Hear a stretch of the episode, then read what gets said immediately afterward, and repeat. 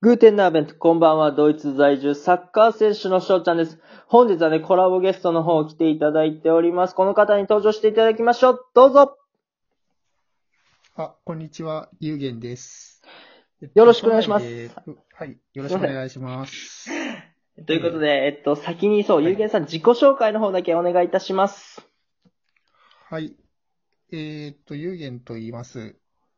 都内でプログラマーをやっております。はい。あの、仕事内容なんですけども、主にあの、物理シミュレーションなどの科学技術計算のお仕事をさせていただいております。はい。今日はよろしくお願いします。よろしくお願いします。うわ、もう何言ってるか全然わかんないんですけど。 えっと、そうだ。え、その、お仕事を始めてどれぐらい経つんですかそうですね、あの、今年で9年目になります。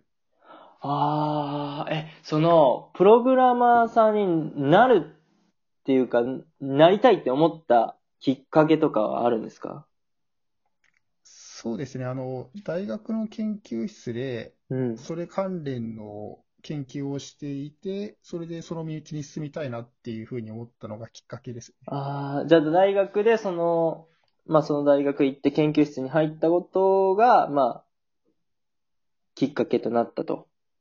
はい。なそうですねね。そうかそうか。え、もうその大学入る前からそういうのに興味があったんですかあの、もともと物理がすごい好きで、はいそはれい。で、はい、あの、それ関連のお仕事に就きたいなとは思っていたんですけども、はい。あの、プログラミングをやりながらそういうのに携わりたいって思ったのは大学に入ってからですね。へえ、そうか。はい。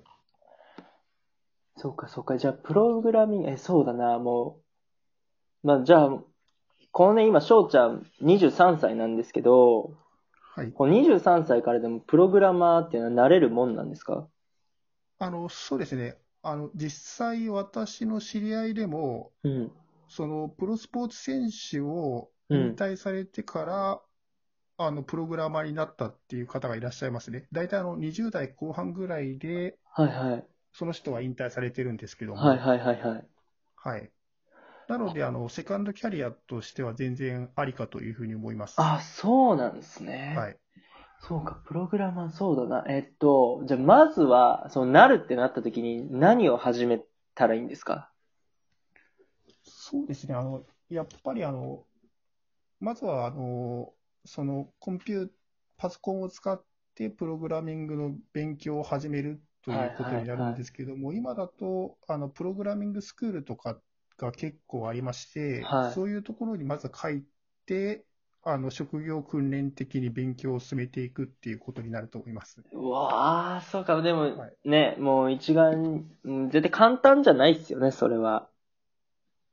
いや、あの、簡単じゃないですけども、やっぱり、あの、スポーツ選手とかやられていた方って、あの、ガッツがあるので、 そういうところで、あの、結構、あの、技術をすぐに習得されて、あの、プログラマーになられたっていう方もいらっしゃいますね。なるほど、まあ、その、メンタル的な、あの辛抱強くやるっていう部分だと、アスリート出身者だと、意外と向いてるかもっていう感じなんですね。そうですね。あの、プログラミングって結構、あの、脳筋なところがあって、はあの、例えば、プログラムの不具合とかがあるんですけどもい。、はいはいはい。そういうのはもう、あの、反復的に、あの、いろんなものを、あの、手当たり次第にしらみつぶしに潰していくっていううんのうんもあるうのんうで、んうん。そういうところは、あの、結構、あの、力を発揮できるんじゃないかなっていうふうに思いますなるほね。どまあ、そこは本当に辛抱強くやっていく必要があるわけですよね。そうですね、はい。ああ、そうか。そうか、そういうのだと忍耐強いというか、まあメンタル的に強いアスリートだとつ、あのーまあストロングポイントになってくると。そうですね、はい。そうね。あと、あの、はいはい結構、業界的にも、いろんな分野にわたっているので、あの、様々な分野から、あの、プログラマーとか、そのシステムエンジニアになる方がいらっしゃるんですけども、え、はい。皆さん、その、以前やっていた、いた業界、まあ、例えば、あの、スポーツ選手の方であれば、スポーツの業界とかのはい。知識を活かして、あの、エンジニアをやられていくっていう方も結構いらっしゃいますね。えあ、じゃあもう、結構ジャンルは豊富なわけですね。そうですね、はい。へえ、そうか。一応今の時代、あの、関係がないっていう分野はないかというふうに思いますので、 ああ、もうね、そうだね。もう何でも結構ネットが絡んできたりしますもんね。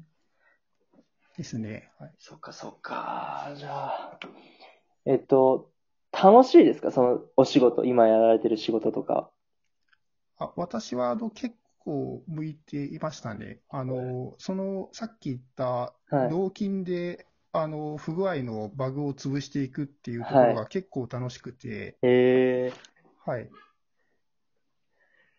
そうまあ、か。昔から、あの、そういうふうな地道な作業は結構好きだったんですけど、はいはいはいはいはい。はいそうか。えーでも、なんかストレス溜まることとかないですかそういう仕事してて。あ、多分あの、そういうのが苦手な人であれば、あの、うん結構ストレスはたまるかというふうにうん思いうんます。うんうん。はい。でも、ゆうけいさんはそうでもないっていう感じなんですね。そうですね、はい。そうか。えーじゃあ逆にその、私もあの、はいはいはい。うん。お願いします。あの、スポーツ選手の方とお話しするのは、はじ、あの、初めてなので、はい。すごい今日は楽しみにしてたんですけども、ああ、もう、あの、は逆になんか今聞きたいことでもあります。全然いいですよ。今、このタイミングで聞いていや、くださあい。の、 すごいあの、スポーツ選手の方に聞くのは恥ずかしい質問なんですけども、はい。私、あの、結構体を動かすのが、あの、億劫な性分で、はい。 そのあの、最近在宅勤務が多くて、全然、あの、運動ができていないんですけども、はい。なんかその生活の中に、なんか、あの、その運動とかのトレーニングを取り入れられるみたいなアイデアとかってありますかね。と、まあ、家でやれることですよね。そうですね、まあ、はい。やっぱり、まあ、筋トレとか、体幹トレーニングとか、それこそ僕は、あの、朝ヨガしてますし、あの、お風呂入った後はストレッチとかしてるんで、やっぱそういうのやってるだけで違うとは思いますよ。うん。そうですね。あ、そうか、お風呂でもトレーニングができるのか。まあ、うんいや、お風呂ではしてないですけど、お風呂の後そうに、ですかそうそうそう、ストレッチはしてて、あ、あ、そうか、お風呂の後か。そうそう、あん、なんでしょうね。そんな特別なことをしてないですけどね。家の中で、うんまあ筋トレ、ね、とか、まあ筋トレはあんましないんですけど、体幹トレーニングはしますね。あの、結構マラソンとかはされるんですかいや、あの、今は、あの、要は、グラウンドで練習ができないから、チームからその、走りのね、課題が出てて、はい。で、あの、やるんですけど、基本的にはそんなに走りたくはないんで、僕は。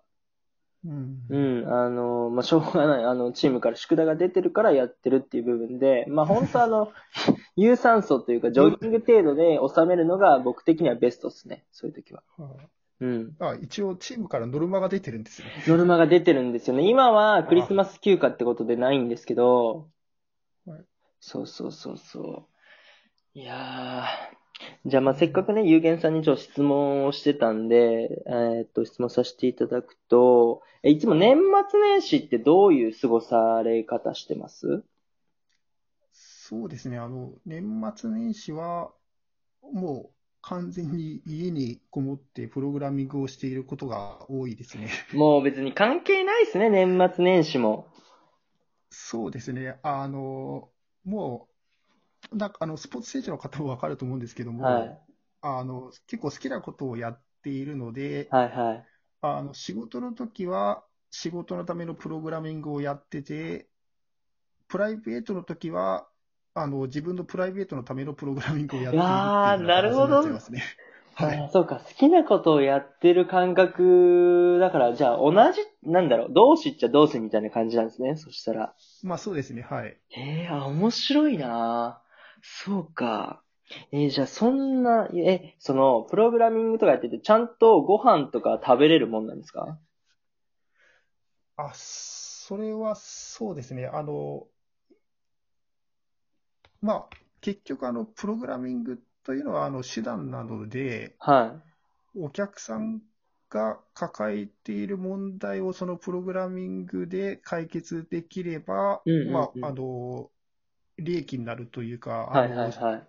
ご飯が食べられるっていう風なことになるかと思います。なるほどね。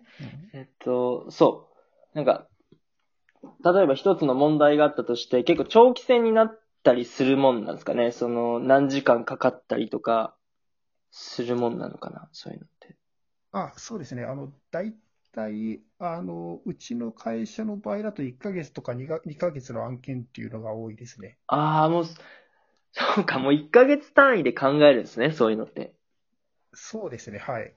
へえ。え、今までの最長ってどんぐらいなんですか今までの最長は、あの、今やってるやつがあるんですけども、うん。 5年から6年近くはかかってますね。 ええー、すごいね。はいじゃあ、そうすると、まあ、依頼のお金とかも結構高かったりするんですかね。あ、そうですね。はい。あの、それはどんどん金額はつり上がっていきますね。ああ、そうあか。の、プログラムって作って終わりではなくて、はいあの、その後メンテナンスもしないといけないので、はい。そうすると、あの、そ、その期間は、あの、お客さんからこういうふうな問題が発生したんだけどとかっていうような、いろいろな問い合わせがあって、それを対応していくというへえ、ようでな、感じですね。しかもそんな何年もかかる案件もあるんすね。そうですね。す げえ、もうそんなまあ、その有限さんからしたら当たり前かもしれないですけど、そう、僕らからしたらもう、もうびっくり仰天なんで、もう今もほんまにびっくりしてるんですけど、はいいえいえ。いやーすげえ、あのー貴重な話をね、あの、ここまで、えー聞かせていただき、本当ゆうげさんありがとうございました。はい、ありがとうございます。ということでね、あの、残りこちらは10、はい。あ、すいません。はい、いえいえどうぞ。はい。ということでね、えっと、残り10秒となっておりますので、えっと、有限さんの方でもコラボ取りますので、そちらもね、見に来てください。それでは、チャオ